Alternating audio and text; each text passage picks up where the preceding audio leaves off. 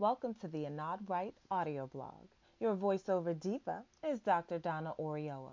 Please note that the information found in this and other blog posts is a matter of researched opinion.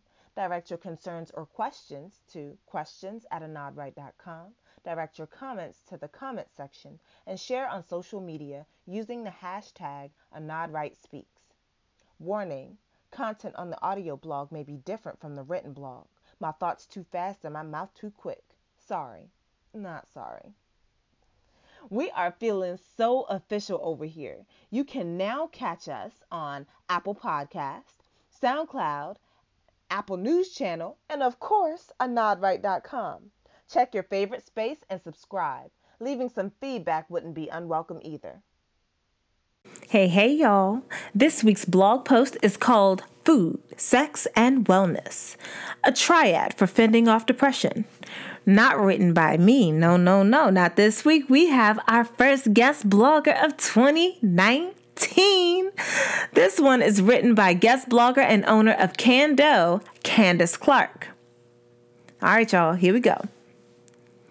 I am going to start by being honest.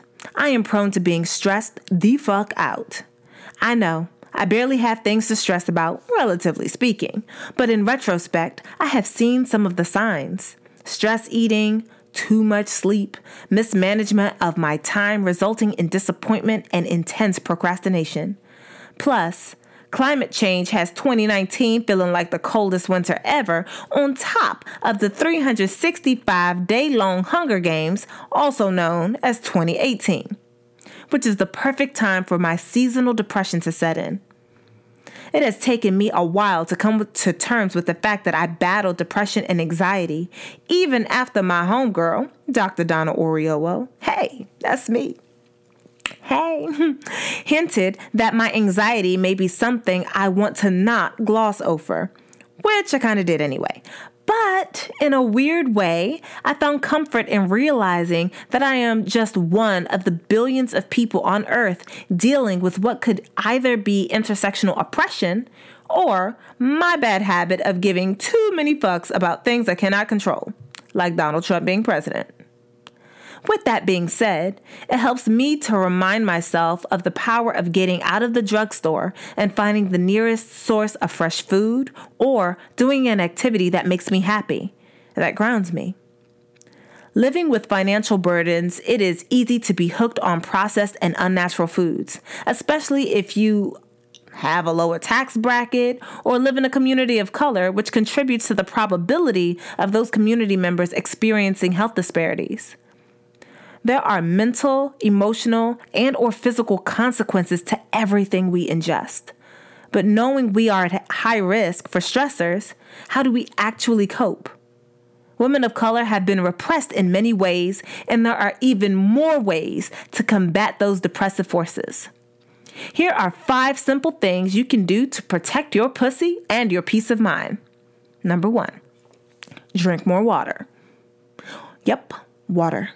Water helps to hydrate all the cells of the body, helps to flush toxins out of the system, and even helps the body to repair itself.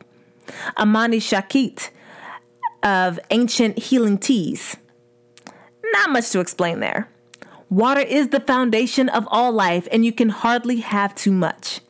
Shoot for half your body weight in ounces, and you should feel like your body is peeing some of that stress away. Number two, grab some watermelon, Heart disease is the number one killer of the in the US and watermelon contains vitamin C, A, B1, B5, B6, potassium, lycopene, and magnesium. Some of these functions as free radicals and antioxidants which prevent cancer. Watermelon is a light and refreshing way to stay hydrated if water is too boring or you're in the mood for something a bit sweeter. Number three, y'all ready for this? Grow some weed. Gardening has proven itself to be therapeutic, and research is coming out daily about the medicinal benefits of cannabis. Both CBD doesn't make you high, and THC makes you high. They are proving themselves to help with stressors and bodily aches and pains. Plus, growing your own food is empowering because knowing you, what you're eating is empowering. In a time where autonomy and power is being stripped from us in so many ways, taking care of and preserving yourself is an act of self love, self preservation, and rebellion.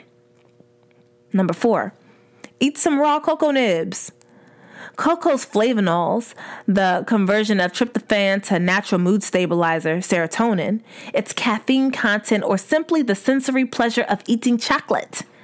One study on chocolate consumption and stress levels in pregnant women found that more frequent intake of chocolate was associated with reduced stress and improved mood in babies.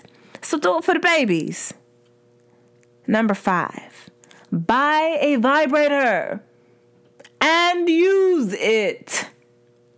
The benefits of an orgasm are well known, but when it comes to women, we are seldom allowed the space to explore our sexual needs. Sometimes it's a hug, a kiss, a random gift throughout the day. Other times it's a very specific experience we're after, and that's when you bring in the heavy duty equipment. Adding a vibrator to your daily routine keeps things exciting and increases the likelihood of escaping the stresses of the day. It also makes for some pretty kinky adventures.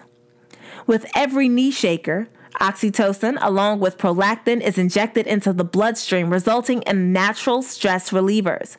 Plus, you're not you when you're sexually frustrated. Liberation begins on an individual scale and can only be successful on a mass scale once we know and accept ourselves in the face of everyone else's expectations. When we heal our wombs, the creative energy centers of the female body, we not only heal our families, but a little piece of the world we become one more woman in the world who refuses to go for the self repressing bullshit that creates safe spaces for more of us to love ourselves. So, in short, America and many other major corporations don't give a fuck about our vaginas. So, today, we have to be more conscious than ever about the mental, physical, and emotional state of our wombs because of the energy energy it harnesses. Self confidence, relationship problems, and stress have an inverse and codependent relationship to vaginal health, which is an important part of a woman's overall health.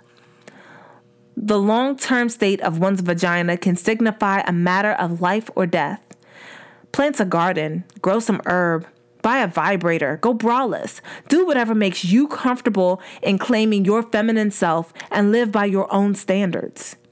Shave more or shave less. Do whatever you do. Bask in your fucking feminine energy because the world needs it.